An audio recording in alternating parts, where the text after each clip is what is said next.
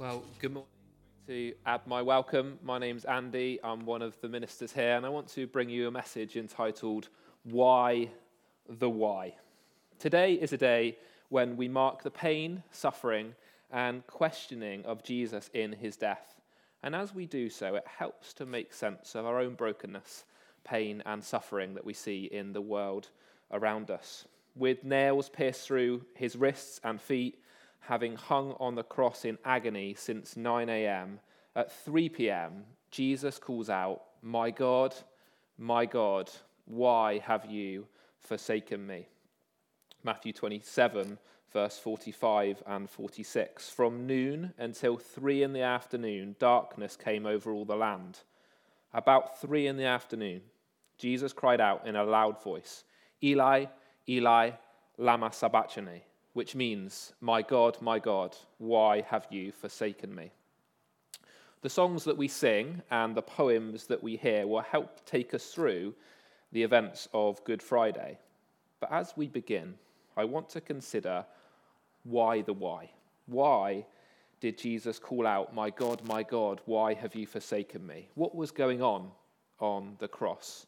And what do we see as we consider the cross? Three things. Firstly, we consider and we see Jesus forsaken. On the cross, Jesus was forsaken. God as Father, Son, and Holy Spirit has always existed in relationship, in community together. But in this moment, Jesus is forsaken by his Father. In his gospel, Matthew's made it clear that Jesus was innocent and undeserving of death. Pilate has acknowledged that he has betrayed innocent blood the governor has received no evidence to suggest that Jesus was guilty, and Pilate's wife sent Pilate a message too, proclaiming his innocence. Finally, Pilate washes his hands of this decision and leaves it with the crowd, who choose to free Barabbas, the murderer, rather than Jesus in an annual tradition to release one prisoner. Surely it should have been Barabbas who was forsaken and punished. For humanity, the consequences of not living God's way was separation from God and death. And we see this right from the beginning of the Bible in the story of Adam and Eve, both physical and spiritual death. And this is what Jesus experiences here on the cross. He experienced being forsaken, innocent Jesus, shut out of God's presence, and carrying the sin of the world on himself in this moment on the cross, there was darkness over the land and there was darkness in Jesus' soul. As 2 Peter 2:24 puts it, he himself bore our sins in his body on the cross. The place that should have been Barabbas's and ours, Christ took. Why the why of my God, my God, why have you forsaken me? Because Jesus really was forsaken. This was really his experience.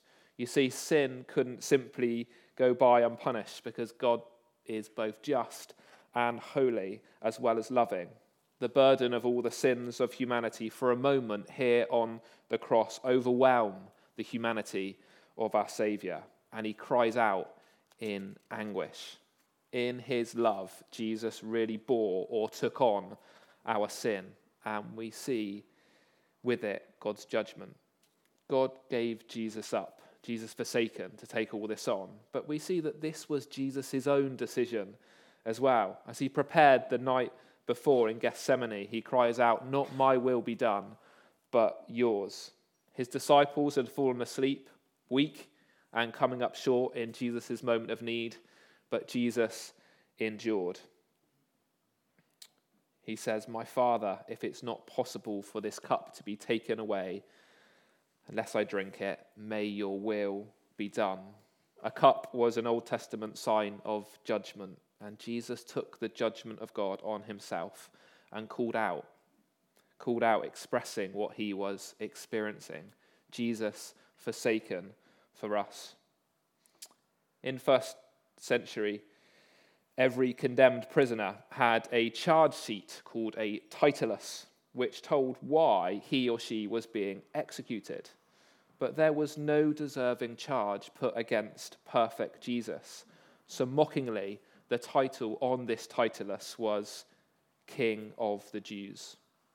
In reality, Jesus took the titulus, the charge sheet of the world, and carried it to the cross himself. Jesus forsaken for us. He took responsibility for our own sin, and as a result, he experienced being forsaken by Father God. It was both his choice as our loving Saviour, but also his absolute agony. He really did experience the feeling of being forsaken or abandoned by God. And he did this out of love for you and for me. Jesus intentionally traveled to this moment. He set his face like flint and takes our place. Why the why? Firstly, we see that Jesus was forsaken. Secondly, we see that Jesus suffered.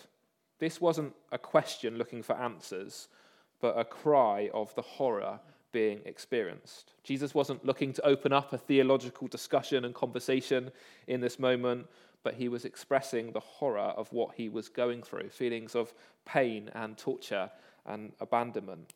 As we consider our own pain, we see that God in Christ is the God who suffered for us and with us. As we consider the pain of grief, we take comfort that Christ suffered too as we consider the hardship of isolation that many of us experienced in the last couple of years, we remember that for our sake, Christ was painfully isolated. As we carry with us our own anguish and desperation at the pain that we see in our world, we know that Christ too called out in agony. Michael Green, in his commentary on Matthew, says this God is no absent academic who writes a book on the problem of pain. He is the caring doctor who comes alongside us as we lie in anguish. He has got involved. He has allowed pain at its most severe to strike him. We worship a suffering God. This is the best answer to the question of undeserved suffering. Why the why of my God, my God, why have you forsaken me? Well, because Jesus really suffered. And this cry from the cross expresses that before the joy of Easter Sunday, today we mark and remember Jesus forsaken and Jesus suffered. And within that, we make room for our own exclamations of why. We take reassurance that we too can be honest with God about what we feel and experience in our own moments of distress, desperation, and suffering. In John 18 and verse 4, it tells us that Jesus knew all the things that were coming upon him as he made his way towards the cross. So it was no surprise to him what was coming, but that doesn't make it any less agonizing. This was a cry of agony, of suffering, one that Jesus went through for you and for me, so that we could be made right with God. The cross of Jesus tells us that God has not turned his back on us, but Jesus is with us in our suffering. And through the cross, we can know his love and presence in the hardest of times. In 2 Corinthians 5 and 21, Paul says, Christ had no sin, but God made him become sin so that in Christ we could become right with God.